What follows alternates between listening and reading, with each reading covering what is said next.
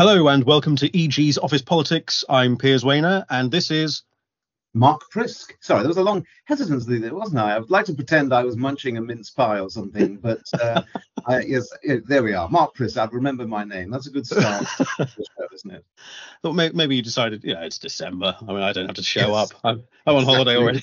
Well, my my one excuse is that for nearly two weeks now we've been enjoying the Arctic frozen wastes and having no central heating, which um, uh, you know, it's certainly it's it's what they call, I think, in modern mar- marketing parlance, an immersive experience because we live, we do actually live in a converted stable block. So the fact that we're running up to Christmas, you know, I think we were going for the full. All I needed was some straw and a donkey, and I was halfway to the full nativity scene, you know. But uh, and obviously, you count as at least one wise man in that context. Oh, thank you very much. Thank you very much. I'll, I'll be sure to pick up some uh, some frankincense on my my way around. That's my rather backward way of pretending that uh, actually there's some other reason other than mental a mental fatigue um, that uh, prevented me from remembering what the hell my name is. But anyway, I'm here and I'm Mark Prisk and I'm ready to go. Very good, and hello to everybody out there. Um, we thought that we would uh, end the year by having a look back at what's gone on this year, what the the themes are um, that have emerged, the ones that have continued, and also what we can look forward to next year. A few mm. things that are quite exciting, but some of them that are a bit disappointing, like the walnut and tangerine at the bottom of the stocking. Um, so, without, I suppose, without any further ado, Mark, what was yeah. your absolute highlight of the year? Do you think? Gosh, uh, it's tricky after 2022 when one could actually see uh, Liz Truss disappear from politics. That was, you know, that will always be a highlight for me. But um, I think the funny thing about this year is it's been the calm before the or in between the storms. Because last year, 2022, if we can dare our minds to go back to the nightmare uh, on Truss Street, was the whole, you know, farrago of of, of nonsense that came from those few weeks. And it's almost like a bad dream. Whereas 2023, I feel for Rishi in having to clear up the mess because he's going to get no thanks for it. Um, and in some ways, he's, you know, if he had been a, a, actually elected immediately after Boris had gone, we didn't have the interregnum uh, of uh, Ms. Then he might have had a fighting chance, I think, uh, to to turn it round. But it is difficult, and in politics, you tend to see that pendulum where things head in one direction very clearly. And we saw when you know uh, when Gordon Brown left lost lost office, when John Major lost office.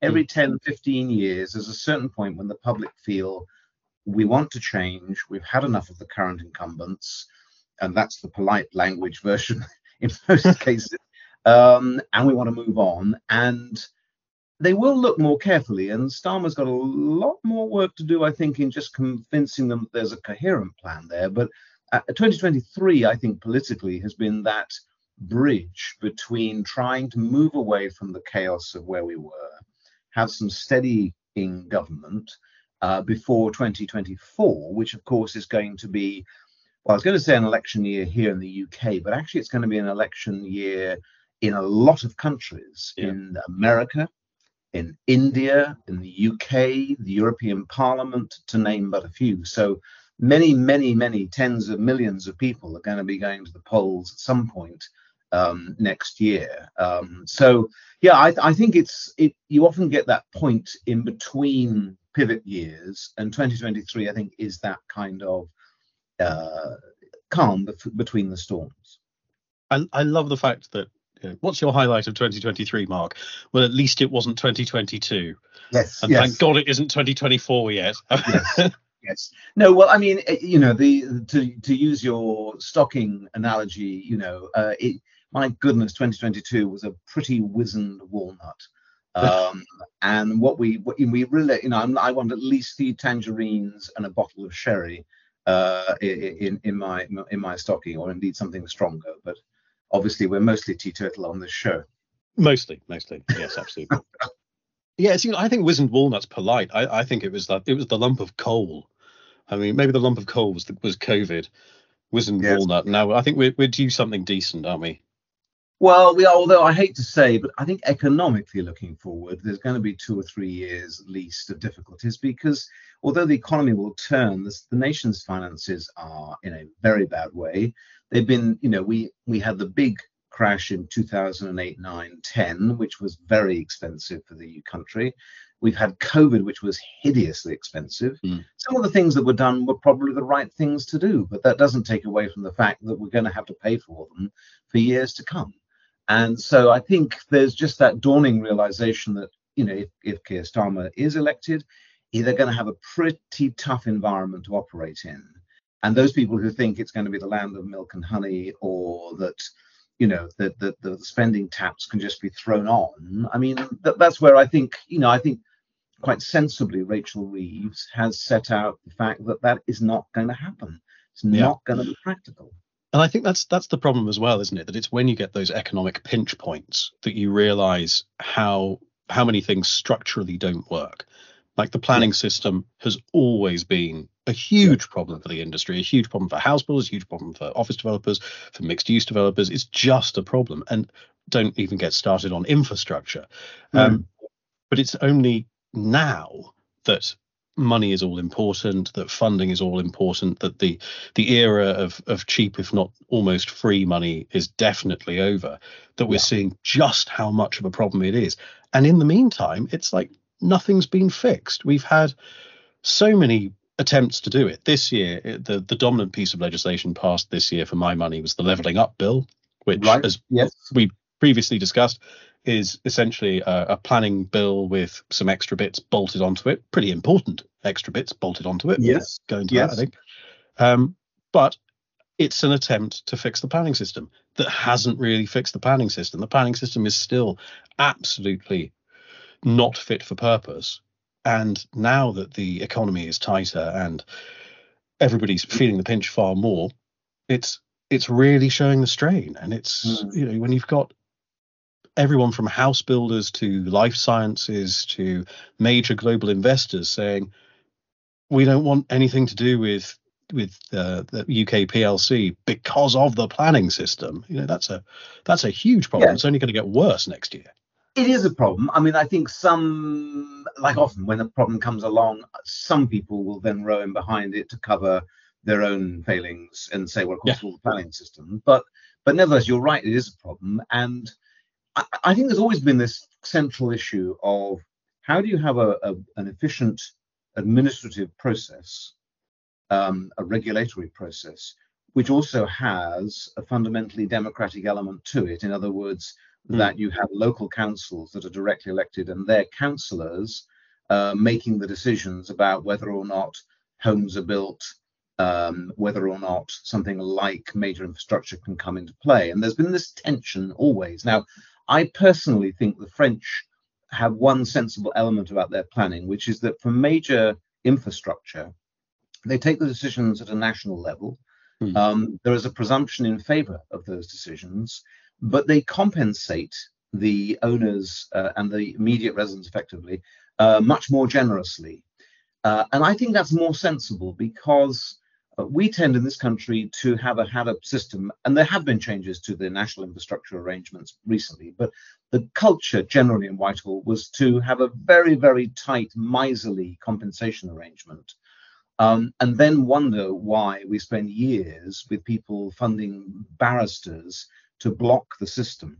And actually, what you have, what you need to do, carrot and stick, is to have a much stronger central system that says, you know what, we do need to upgrade our, let's say, for example, electricity distribution system. We need additional electrical capacity, for example, in West London for the homes, which currently are being blocked because of the data centers there. Uh, listeners will be aware of that example this coming up this year. Um, but in return, where we recognize that there has been an impact on residents because we're putting a pylon down through their next to their village or whatever, there will be uh, identified compensation. Or whether we're, where we're, we're acquiring land. So this is an issue which will come up with Labour. They yeah. want to change the system to being able to not only retain strong compulsory purchase powers, but they're looking at the idea of what value do they pay the landowner for the land. And of course, we have this uplift where you buy the, the land from the owner on the effectively hope value. In other words, it's a field today with two sheep and a donkey, but tomorrow it'll be a housing estate. So we're going to pay you at the housing estate level. And I think this is where government probably should come up with a system, which is the way I would do it is I would say I would pay you on current value plus 10% to recognize rather than the full hope value. Now that will say, A, I think people will feel actually that feels a little bit fairer. Okay, I'm not going to get the squillions for the, mm. you know, the housing, but I'm at least going to get better than I can get in the current marketplace for its current use. And that is a slightly fairer deal. That will save the public purse a fortune. Um, but I think uh, it might there would be an enormous backlash to that, wouldn't there? I mean, from no, from landowners that that would that would not go down at all well. Of course, and I think you could do it in designated zones. So you could say that in certain hmm. areas where we've identified high housing need, this will be the new arrangement. Um, and of course, it will be controversial. But it comes to that issue of the tension between the national need, the new infrastructure, the jobs, the homes, you know, for people, and the local interest, which you know is going to be affected.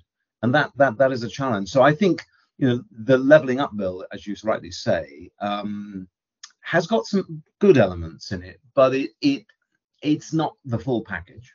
It's almost entirely enabling legislation, isn't it? The leveling up bill. There's a couple of bits of detail what, in it, but yes. it's yeah, it's, it's it's a it's a big matrix of promises, some of which are rather grand. I mean, the the devolutionary elements are really quite impressive. Yeah, um, it's just a, a, matter of putting those into place. Yes, uh, and I think they're good. I mean, I you know, it's funny, isn't it? When we when I was preparing for government in opposition in 2008 9, running up to 2010, you know, our belief then of what the public would would want to do, and indeed what Whitehall was prepared to let go of, was radically different to where we are now. I mean, things have moved on tremendously, and you have finally got uh, people like uh, the Metro mayors in Birmingham and mm. Manchester and so on, um, who I think people look at and think, do you know what, actually this works? And it's not necessarily just the individual, though both the incumbents there, Messrs. Burnham and Street, are good examples. Um, but I think it's, uh, I think people are realizing that actually Whitehall doesn't have to run everything.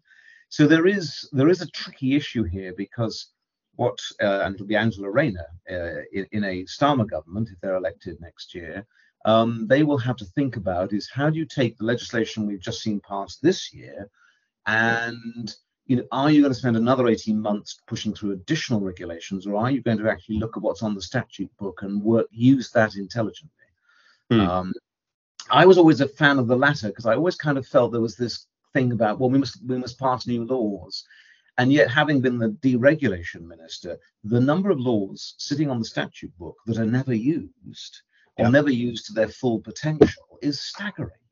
Um, you know, and I think therefore there's a habit of wanting to legislate. Well, that's 18 months gone. If you're in government, you in reality you've got to show after four years, you've got to be able to show a tangible difference to the public from your proposals. That, in truth, especially in housing and infrastructure, means you've got, I would say, 18 months, the first 18 months, to do the critical things that allows the development market or the houses to be built so that another two years on, that full four years, people can see the houses coming out of the ground. They can see they've got keys to put in their front door and they've got a home. So, you know, I think that's why I think using existing laws is often a wise move if you, if you want to be able to demonstrate progress. Although it is tempting, as you say, it's it's incredibly tempting for a, an incoming administration to have their own yes. flagship bills, their own. Of course, yes no, it, it, it is, and you know, it's. Um, I think common like, hold is one where we're going to see that, aren't we? Do you, do you think that? Yeah. I think yes. Well, I think I think we probably will. Um, Labour, uh, on the whole, I think are being relatively uh, pragmatic around this. I think they've recognised that to try and unpick all the existing long leases, mm. re- reaching, reaching right back retrospectively, could have them in the courts for a very long time um, because it's a long established principle about retrospectivity, and I think it's a good one. But I think you're right. I think they will want to establish the principle that going forward, common hold is the preferred tenure to leasehold. So, but I mean, to be fair, you know, again, I can remember a lot of commentators over this year saying, no way is the government going to go ahead with leasehold reform the bill is you know stone dead, not a chance of getting to um, to to the House of Commons. there it is, uh, being debated. Maybe not as strong, maybe not as robust as some would want, but it is actually at the House of Commons being debated to become new law. What else do we have this year? I mean, we've, we've there, there have been some extraordinary themes developing, haven't there? We've had the um, that major legislative piece and the themes related yeah. to that with the levelling up bill, renters reform, the leasehold reform that have been yeah. going through and will hopefully get past um, the post before the end of the parliamentary term. Yes. We've also had some other thematic things. I mean, the environmental picture yeah. has think, changed considerably over the year. I think it has. I mean, I know obviously the, in general terms, uh, one of the things that people say is, well, you know, uh, Rishi Sunak has rode back on various things. I, I, think the truth was that um, there were a number of targets that were looming that started to feel impractical, not least mm. the you know absolute adherence to the boiler ban uh, by a certain date without having an infrastructure that could actually deliver on it. Now, that doesn't mean I don't think there is a case for looking at dealing with um, uh, the way in which we heat our homes, the way in which we insulate our homes, but what were the targets right? I, I, think what you will now see things like the decent home standard, the new one coming through over the next few months, and consultations around that that are going to change the debate, certainly in the residential sector. But the interesting, I think the moment for me, sort of in a sort of quasi political stroke planning environment, was the decisions around the M&S headquarters on uh, mm. Oxford Street and calling that in because I think this presages um, an issue that's going to continue to reverberate through the sector, and that is what is the future of new development against um, the reuse of existing buildings? You know, is demolition going to be incredibly difficult to, to happen? You know, and, and except in very exceptional circumstances, will will it become something whereby, because of embedded carbon, actually it gets very difficult to replace buildings except in you know a, a, very small number of circumstances i could see and i'm not necessarily predicting this but i could see uh, perhaps a, a, labour government trying to meet its uh, built environment start, t- standards on net zero saying you know actually demolition is going to be the last resort and you've got to come mm.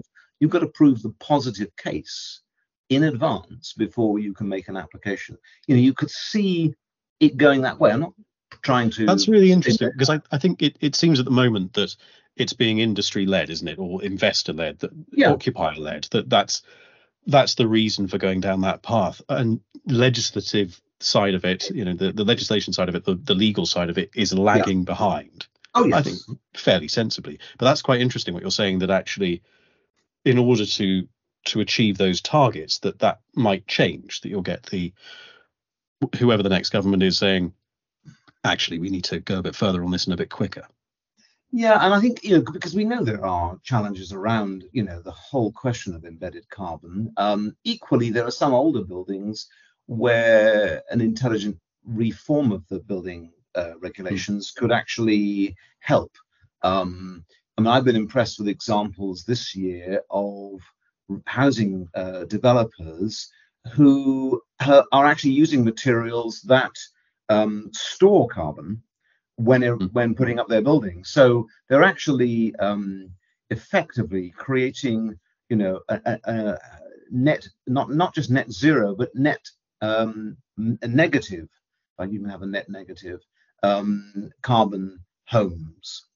Yeah, and that's because the insulation standard is so high and the absorption of carbon because of the nature of the building materials is so strong that actually you can have buildings that help actively help and not just are not just neutral in terms of carbon so uh, you know I which i think is a fascinating angle how scalable it is i don't hmm. know but i i do think and I've always been on the environment, I've always been one of the people who believes that what we need to do is to have a language of enabling and encouragement and technological change rather than, to be blunt, um, blocking cars sitting in the streets, uh, bemoaning the, that we're going to hell in a handcart. Because I just think that that you know that that culture of, of it's it will, it's all terrible and we must ban things and stop everything yeah, sure, there's some things we do need to stop, but actually, what you've got to be is much more intelligent to say, how do we change habits? How do we encourage? How do we apply new technologies? Because there's some great ideas out there.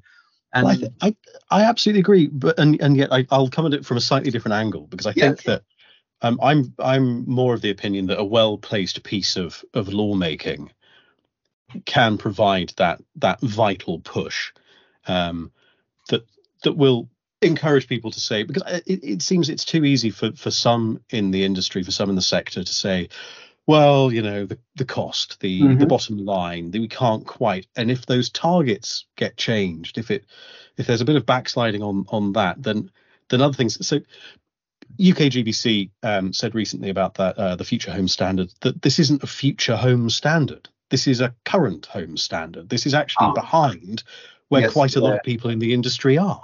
Mm. You need to be bolder. The aspiration should be far higher. The the intent should be clearer. And you set those targets because actually the, the private sector is brilliant at this. You set a yeah. target and yes. in, in year one it seems impossible. By year five, they've reached it. And I think, and I think that's I, the problem. I, I, I disagree with um, with your uh, view on on Rishi Sunak because I I think that was a U-turn. I think that was a, a crushing retreat, um, and I, I, think that it was for political ends. And now he sort of U-turned back again. It seems that with the perhaps with the appointment of David Cameron back into um, into government, that there, there seems to have been another shift in that.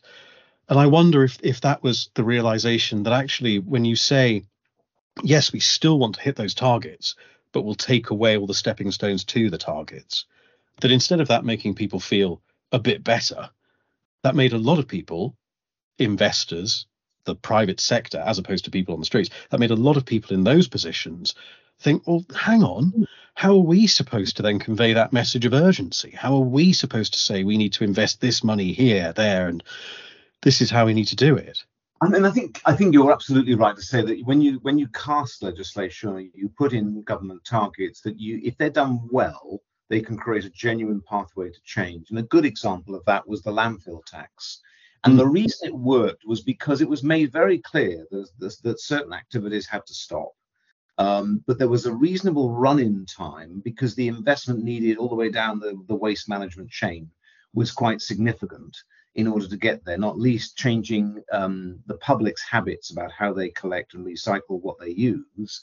Um, and so what they've done then is they've created that potential charge. And in fact, they haven't generated a huge amount of revenue because they've done what they really wanted to do, which is change behaviors yeah. and change outcomes. And that's the tricky bit with this, which is getting the having a sufficient, you know, disincentive to continue business as usual and enough incentive to say, actually, how can we innovate to move in in in the in the new direction? So I I, I mean I. I just I was just feeling particularly with the boilers, and this is you know uh, the fact that I've been living in a um, converted stable block with no heating is obviously completely disconnected uh, from this, but um, has no, no invested interests here. No invested interest. But just looking at older buildings, you know, the, with the best will in the world, we're never going to get to the current sort of EPC, Cs, and so on. Hmm. And so what we've got to do is have an intelligent guide for people like me who would like to try and do the right thing, which says, right, these are your crucial options. Uh, these are the relative likely costs. Uh, these are the things that can get you 80% of the way or 60% or whatever.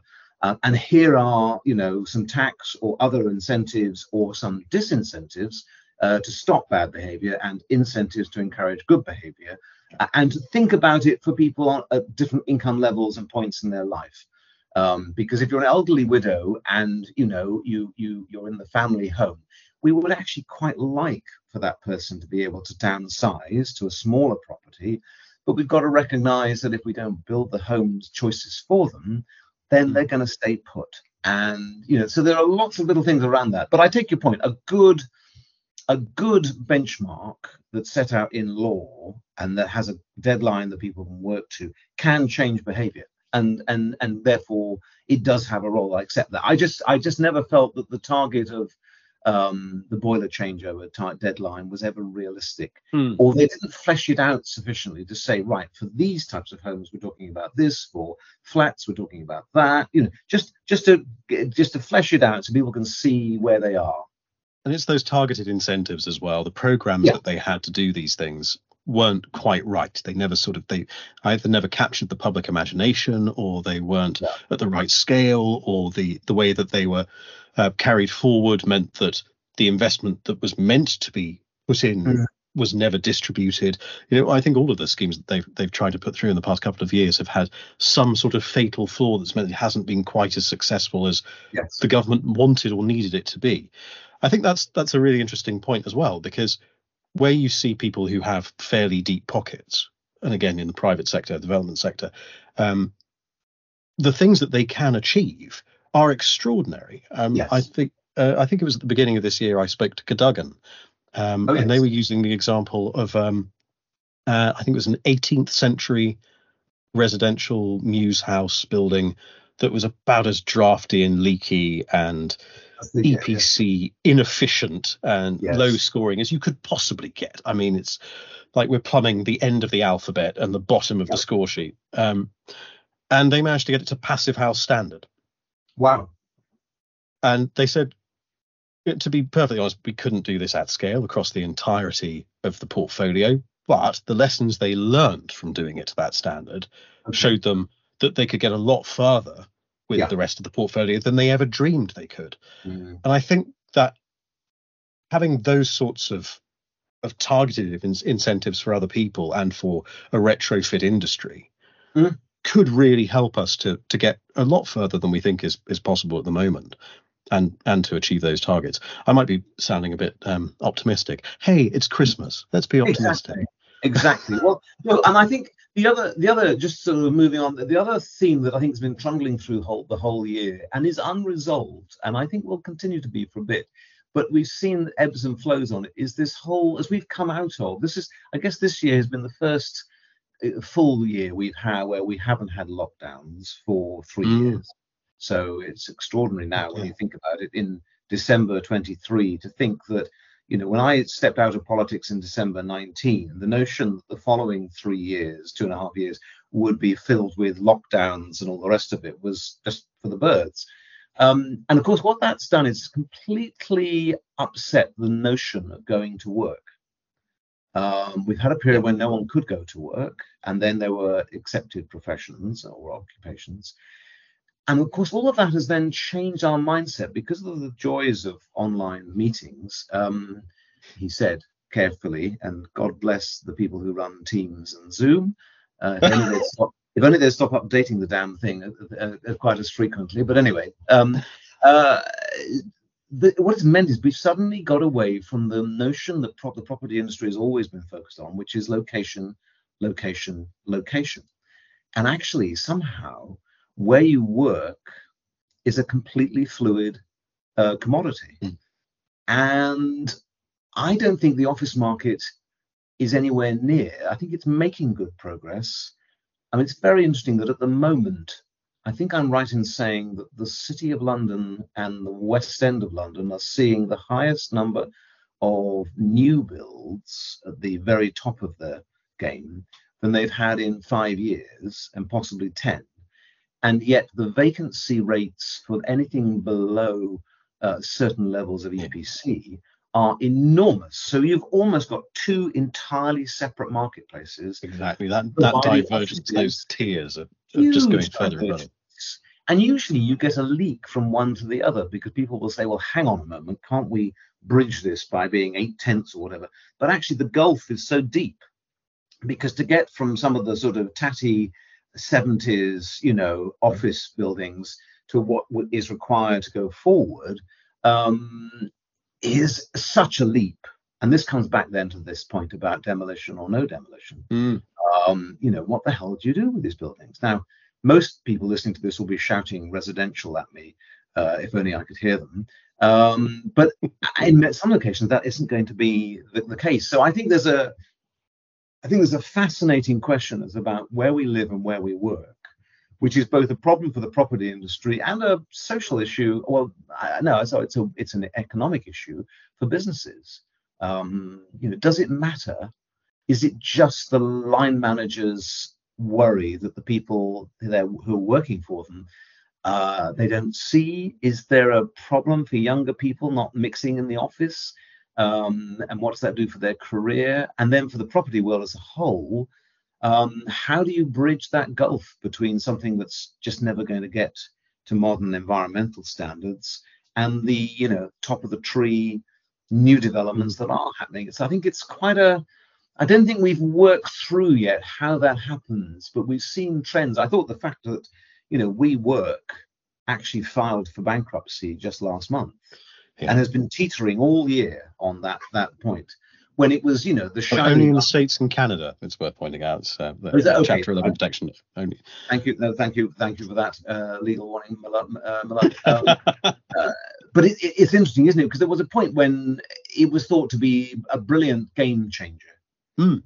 And then you kind of looked at the numbers and thought, well, how does this work if you take on a long commitment, but your tenants have much shorter commitments? Isn't there just a risk that you're going to be left holding the baby? That's a very untechnical way of describing the problem. I think I mean, it's, it's pretty much what happened, isn't it? And that's yeah. the the reason for the the going from this is the future of, of work. This not only not only work. This is the future. I mean, the messianic yeah. cries of, of early WeWork and when it was worth 47 billion were extraordinary. Um, it was going to change the world.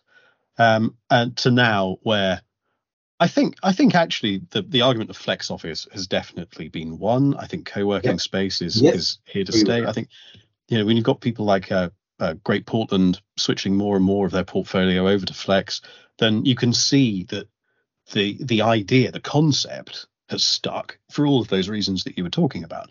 Um, but I think, yeah, the WeWork model, or rather the WeWork way of doing it, yes, um, has fallen apart, and yeah. we're going to see the, the, the repercussions of that going on and on. I, I think the the way that the intersection between um, the sort of the political side and how that world of work has changed is really interesting to me. I I love the fact that we've we've had uh, Jacob Rees-Mogg leaving notes on people's desks saying sorry we missed you. We've had um, a, a, another push to get civil servants out of central London and into the regions, into yes. these regional hubs, while simultaneously saying that they can't work away from the office uh, for for more than yes. two days a week. And then um, was it Cambridgeshire County Council being told that their four day a week experiment had to end um, regardless of whatever evidence Cambridge yes. County Council came back with. It seems that there's a real tension there at the moment. Well, well, there is a tension. There's also confusion, isn't there? Because actually, what what matters is people's output. Um, yep.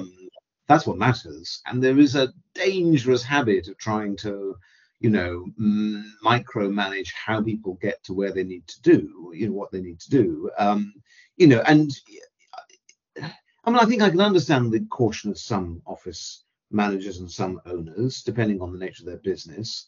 And especially, you know, even those people who are not, who don't have a quill pen, uh, like Jacob, uh, to to leave their little billet doux on people's chairs. Um, uh, I I just kind of feel that actually focus on the stuff that matters, which is outputs and outcomes, and don't get drawn into the how. If someone, because everyone works slightly differently, and whilst my one caveat to the, that would be the making sure there's a social dynamic in a team I was running, because mm. it's very difficult to do that remotely. Um, nevertheless, that notwithstanding, I think managers and businesses should focus on outputs and not get drawn into this. And it doesn't mean it's difficult to judge how much space do you need in order to have the whole team in. Well, maybe you don't have the whole team in on your premises. Maybe you just hire as and when you need to, need to. Um, yeah. Well, I think that's that's the theme as well that's changing for, for offices is the the yeah. fundamental use of it. Yes. And I I can't really see. Uh, I, I can't imagine any form of legislation attempting to dictate that. Can you? I mean, that's no, no, well, no it, it, should be, it should be management practice anyway, shouldn't yeah. it? But um, no, I think that's that, that that is there. But um, and I suppose the other the other thing I've noticed this year, of course, and we're talking about it being a sort of quiet bridge, is of course we haven't seen a change in prime minister this year. You know, um, two come Gosh, along in 2022. Um, though obviously we have seen a change in in my former role um, in housing.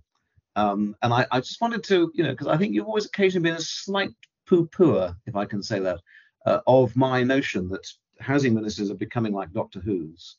Uh, because this nonsense. Year, I would I would never poo-poo your notions. I'm glad I'm not poo-pooing too much. Um, this is becoming like a Blackadder um, conversation. Um, of course, this year, just to demonstrate the link between Doctor Who and housing ministers' appointments, is we've had the regeneration of Lee Rowley as the housing minister. So he is the yes. David Tennant, I think, of the Doctor Who series, which is which is quite a compliment, if I may say so. Um, but uh, I think he's the seventh housing minister in I don't know four years or something, and the sixteenth uh, since 2010. Yes. But, um, yes. So he's so he's back in, and, and Lee's a good guy. I mean, Lee is a he's shrewd. In many ways, he should have been given that role, or that, that role should have been enhanced when when he had the, the chance beforehand. But he was put to deal with building safety, very important. Um, but now he's he's back in the full role, and uh, you know I wish him luck. He it's a tough one. Um, the clock is ticking. Um, much of the you know the game is set as it were in terms of what he can deliver but um uh, yeah, I think a, a welcome return to, to, to, Lee Rowley in his David Tennant uh, reincarnation uh, as the housing minister. Do you think that's what we need? Because we do face enormous problems with housing and planning. Well, um, do you think that?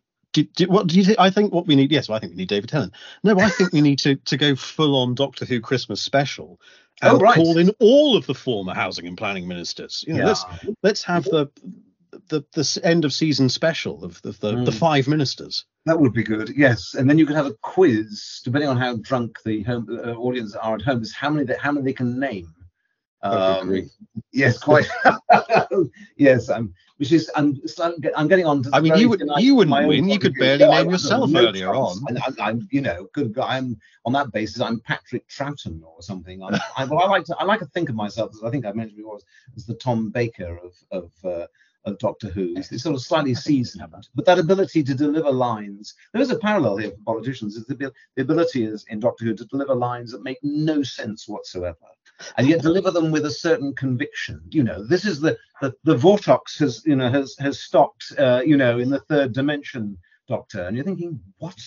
Um, it's a little bit like you know some of the. Uh, some of the some of the housing uh, statements one was often asked to to make, and I used to edit because I refused to say anything It didn't sound vaguely like normal English. I think that's the the things that some uh, come out with in committee as well. Yes, you, you, get a very confident reply that when you listen closely to it, it's it struggles to have any relevance or any relation to sense. Yes. Well, I often love phrases, you know, which revolve around. Uh, we're certainly hoping that the narrative will conclude in that way. uh, or something like that, which which when you which sounds good, doesn't it? But actually is utterly meaningless. Um, so maybe we ought to, if we have this show next year, we we ought to aim to have a have a series of phrases that don't make any sense and put them in a hat and see if we can pull them out and turn them into a sentence. Good. Yes, I think we should. I think we should. Um, I was also wondering, you know, surely there are things that we could try with uh, the planning system um, maybe again taking a leaf out of yep. science fiction. Uh, has anyone tried reversing the polarity? I mean, that, that always seems to be a go-to. Yes, um, exactly. yes, that's very true. No, we're reversing the polarity, which is a glorious yes. I think I, you've got enough problems with polar regions, haven't you, in your ice box of a house? Yes. I think the, the other thing that, that struck me this year is that we've um, we've seen the growing crisis in local government, haven't we? Which is going to affect yes, everything. Yep, that's been coming for a while. It has been coming for a while, and it is true that some have walked themselves into those problems. Um, you know, some of the some of the property deals that some of uh, hmm. the finance officers of those local authorities have got themselves into are breathtaking. But um, there is an underlying tension, and the underlying tension is there are certain critical statutory requirements, adult social care, children's services, and so on, the costs of which have racked up, not just because of inflation, but because of changes in the law. And so suddenly they eat more and more of the budget of the local authority, and suddenly they're left with diddly squat, uh, to yeah. use a technical term. um, to deliver all the other things. And so, you know, you end up with with with with all those sorts of problems. And I think we are going to see far more uh, get into difficulties. Um, I personally think that there are too many smaller authorities. Um, I also think we need to be honest about what should be mandatory and what shouldn't. Um, also, there used to be a rule which was which hasn't been followed, I think, for uh, certain areas in social care, where the deal was it's effectively if government legislated to create a new responsibility, it had to match that match it with the funding to deliver that responsibility. And I think what's happened is that because social care, some issues have blown up in terms of safeguarding of, of adults with learning disabilities and so on. Uh, regulations have been tweaked and processes have been increased. So assessments have to be made much more frequently. And of course, that racks up the cost um, of doing this, and but those costs have not then been uh, backed up with money from the centre. So I do feel for a lot of the the county councils and unitary authorities who are dealing with this, who have not been foolish with their money, with property deals and so on. Um, whereas someone that's... like Nottingham, you know, has got themselves into terrible difficulties with their investment in Robin Hood Energy, which proved to be a complete, you know, waste of money. I mean, millions, tens of millions and that's it. It's not all property deals, is it? But there are no, no. there are there is a, a, a thick vein of um, unwise investments or unfortunate investments. But yes. it's quite interesting. You mentioned Nottingham. I mean, one of the the comebacks uh, in committee when Michael Gove was being grilled about local government financing was that the only reason why they made those investments was because they needed a return. And the reason why they needed a return was because central government core funding had been slashed to the bone um, as they said, there's a 23 million pound shortfall uh, deficit, but there's been 100 million pounds of funding cuts. So actually, they've been doing pretty well. Um, was the the comeback? Michael Gove's response was, no, all local authority authorities that are failing, they're failing because of failures of leadership. Nothing right. to do with the, okay. the the cuts. Yes, I mean. I think there has, I mean, I'm well aware that central government funding to local government has gone down by 40%. Yeah. Um, so, you know, that is a reduction. Equally, I think, you know, when I look at the authorities that have gone down so far, uh, some of the decisions have been terrible. And I think there is an argument to say, yes, central government's got a responsibility here, but also that's no excuse for making rubbish investment decisions on which you're not qualified. Um, you know, and I, I remember, do you remember that period when out of town retail sites were being snapped up by a handful of local authorities yeah. when the when the private market was avoiding them like the plague. And you thought, guys, the reason it's cheap, the reason you're able to buy it cheap is because nobody who's actually a specialist in this wants to buy it. Yeah. Does this not tell you why actually it's not a good idea. It's a bit, you know, it's the old thing I used to get with occasional, you know, very often, sadly, a, you know, an elderly constituent had been scammed by some ridiculous get rich quick thing. And, um, you know, you, the notion that if it looks too good to be true, it is, um, is, is one I'm afraid that's quite a few, not all by any means, but a fair number of local authority finance leaders have failed to cotton on to, have bought into retail warehouses or whatever that have no one else wants to touch and are now paying the, the, price. So that doesn't excuse the need for uh, better funding, more consistent funding for local government, but it, equally they can't hide behind that as an excuse for making bad decisions. Yeah. So I'm in the yeah. middle. I'm in the middle. I think there somewhere. No, I think I think you're absolutely right. I think there's there's a a, a balance there of, yeah. of whose fault it is. It is indeed. Yes, exactly. Well, so it's been a it's been a fun year, I think, in many ways. Um, it, you know, as I say, we've had one prime minister, which which, which is which is going some. I think uh, I think actually Italy's only had one prime minister this year, so uh, it's been a very quiet year in that sense. But um, but looking forward, I think we're going to hear the the, the tiny tinkle of, of election bells become a cacophony later in the year. And do you think we're going to be seeing um, a lot more flesh added to the the bones of what the party's going to offer, or do you think Labour's going to continue to be a little bit circumspect, hoping that they can give I as little detail as possible?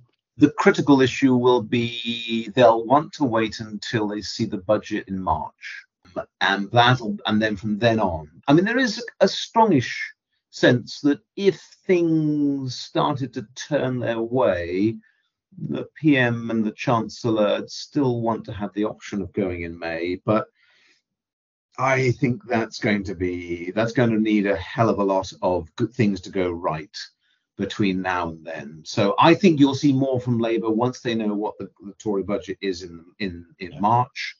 Um, and then I'm afraid, partly because the media from January the first will call it an election year, and therefore everything will be in, seen through that single prism, which is always false. Um, but that is what it'll all be about, uh, all the way through. God bless us until October, probably of next year. Um, and uh, you know, it'll be a ripper, and we will enjoy commentating on it from the comfort of our armchairs. Yes, we will.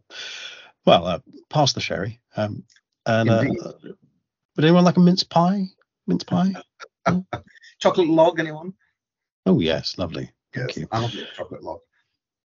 Well, we'll leave you to your your seasonal feastings, and we'll be back in the new year with a lot more to dissect and digest, much like a, an over fatted turkey, and or vegan equivalent. And we'll probably have some uh, some guests as well from across the industry and politics, uh, local indeed. government, regional government, and anywhere else we can pluck them from. Yes, well, indeed, lots of plucking going on. Uh, and you know, God rest ye, merry gentle persons. Goodbye. Goodbye.